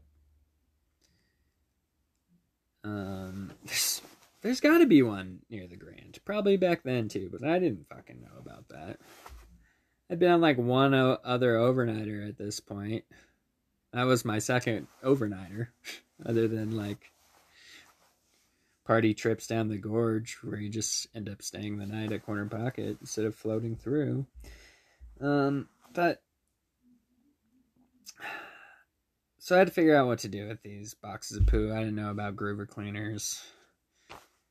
I mean, I could have maybe taken them to Pro and had them clean them for thirty bucks or something. Not that we were going to pay that on that trip, because that trip, I think, was like five hundred dollars for each trip, so one thousand dollars for the two months. Crazy.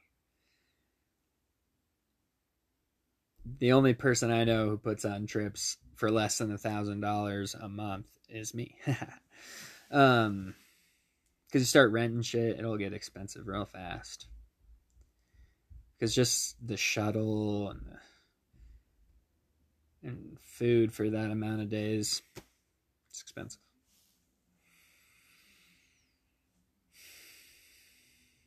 So, I came up with an idea. So we went to Wally World, and we got a bunch of big trash bags. And then we went to a car wash, and we, the poop was contained in trash bags, so we tied off the top of it and then dumped that trash bag of poo into another trash bag. And then um, we threw those in the dumpster at the car wash. And then we... a car washed, like one of those car washes where you wash it yourself. We car washed them bitches, like with the spray and everything. We had like poop and toilet paper flying everywhere inside of a car wash. And uh, a little dramatic, uh, or uh, Um, and then, uh, sorry, just a flashback from hell, just like, shh, just poop and toilet paper just smelled like shit. And there's just like, shh, fucking shit water everywhere. Just sloshing through shit water at the car wash. And, uh, had a cigarette. I remember that. I was like, need to be really careful not to touch these hands, this mouth, but these lungs and this mind need a cigarette. So we we, we cleaned those things out, and then we took them back to the hotel room, and we put them in the bathtub with bleach water, and then we took them out of the bleach water and uh, packed them full of food again. So there's a story for you. Me telling stories. Um. So yeah, maybe I told that story twice. Who knows? Maybe not. You know, though. That's all that matters. So anyways, we're at Phantom Ranch on the second trip. I guess those guys have been bugging each other. I'm not aware of it, but whatever. Not my problem. In the words of Christopher Collins. Um. So, at Phantom Ranch, in front of everybody, the T L tells Scott to pack his, get his things together and hike out and get the fuck off the trip, which I'd never seen before. I shit like this. I like act like it's this big dramatic story. I feel like shit happens like this a lot down there. Um, it's never happened on the trips that I've planned because I take people that I actually know, that actually have my back, not just random fucking strangers that I sort of know, who I went rafting with once and were fun when they were drunk or something, and then hang out with them for thirty days or seventy-five days in this case, you know, seventy days. Ooh, that's a hot pickle.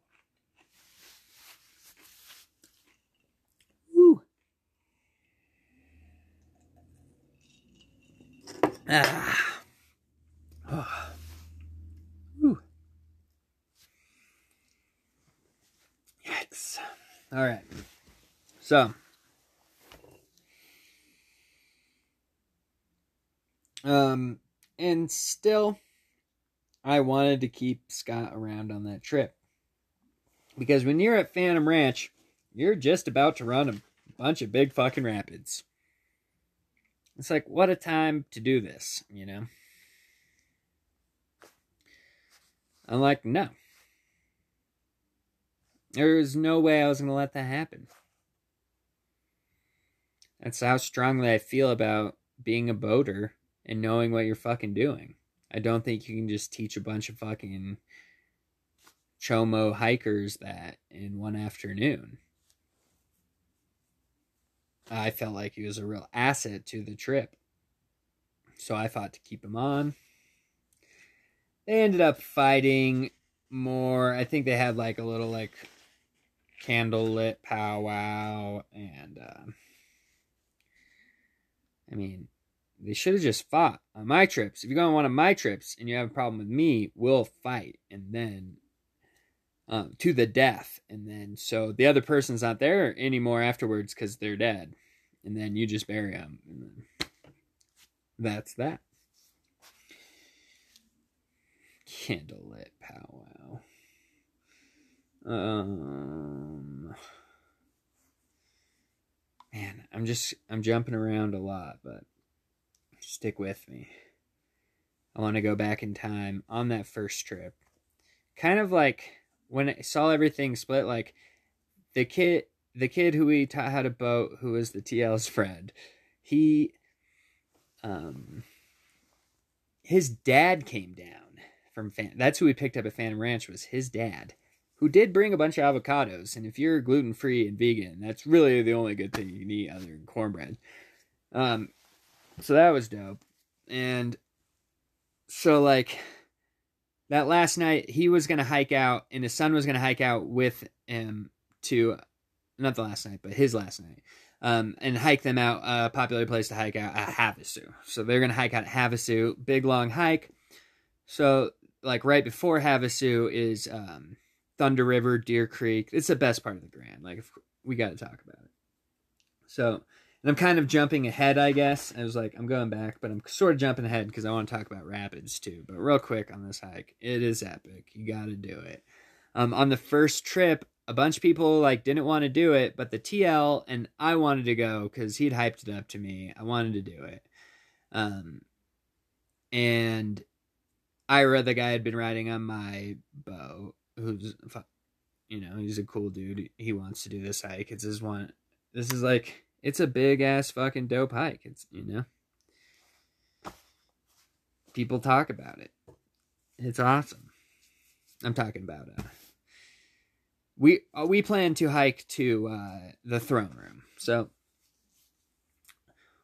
we wanted to like hang out, and he wanted to like do a backpacking trip back there, whatever. But we didn't have time. We got a day behind, and so now we like have to get to Havasu the next day. And so that night we make dinner, we eat, and then at like seven o'clock, eight o'clock at night, um, the we and Ryder, uh, the dude who ended up banging the girl who the T L brought down, his buddy. So the four of us, and then everyone else, like it, we kind of split, you know, like those guys. They were doing whatever. I have no idea. Um, we said we'd be back at noon the next day. So we hike into the backcountry. You're not allowed to camp out there with a permit. We didn't camp. Ryder sorted it. He napped in one of the thrones that was shaped like a bed. Um, the throne room, if you don't know, is his room. There's a bunch of thrones. There's usually water there, but apparently you can't count on that because um, I sort of fucking did one time, and then there, the last time I was down there, and there wasn't water there. So if you haven't been down there in a while, I don't know. Thought I'd let you know. Maybe don't plan on that, because I usually plan on those water sources, right? So there's, and you can, like, it's coming right out of the canyon wall, so you just drink that shit unfiltered, and it's delicious spring water. So, and on your way to the throne room is the patio, and you've probably seen a bunch of pictures of the patio. Patio, very cool place to hang out. Um, sure. So it was like dark when we started, and then we hiked through there, and then we hiked to the throne room, and then, um. we were going to make a smoothie, and the T L thought it would be good if it had mint, and uh, there's mint at Thunder River, which is a ways away. So it's a pretty good jaunt just up to the patio, a little further to the throne room, and then you hike across Surprise Valley and then down into um, Thunder River, and that shit's pretty, um, it's a big hike, and then you have to hike out. And, uh,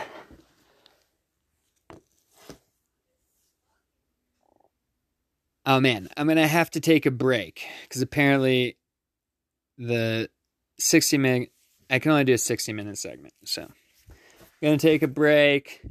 We'll get right back into that riveting story about Thunder River.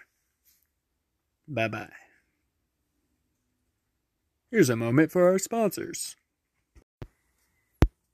Hey there, folks. Uh, welcome back to The Ross Show by Roscoe. Just one last time. Um, I'm going to have to uh, just go ahead and call it quits on this one, and uh, just make this part one of uh, an episode three about Winter Grand Canyon. Like, I knew I wasn't going to be able to fit it into one. I should have planned for that, but it's kind of a two podcast thing. Um, yeah. I mean, we're already two hours in. I'll let you go. Thanks for listening. I didn't even talk about the one thing I wanted to talk about, which was uh, Hermit Rapid, uh, my favorite rapid in the world. Um, it's a bunch of waves uh, just in a row. Uh, the last one's really big. Uh, it's great. Uh, we'll get into it more next time. Uh, thanks for listening. I uh, uh, stay classy, San Diego. Just kidding. Um, ha- I need to think of a catchphrase. Um, you got anything good? Nope. Our live studio, uh, they're shaking their heads at me. They they don't have uh, anything good. Um, um, oh, to all you uh, uh, cat uh, boaters and uh, regular boaters, um, um, catch, uh, you, catch you next time. Oh uh, yeah, ca- ca- catch you on, catch you next time.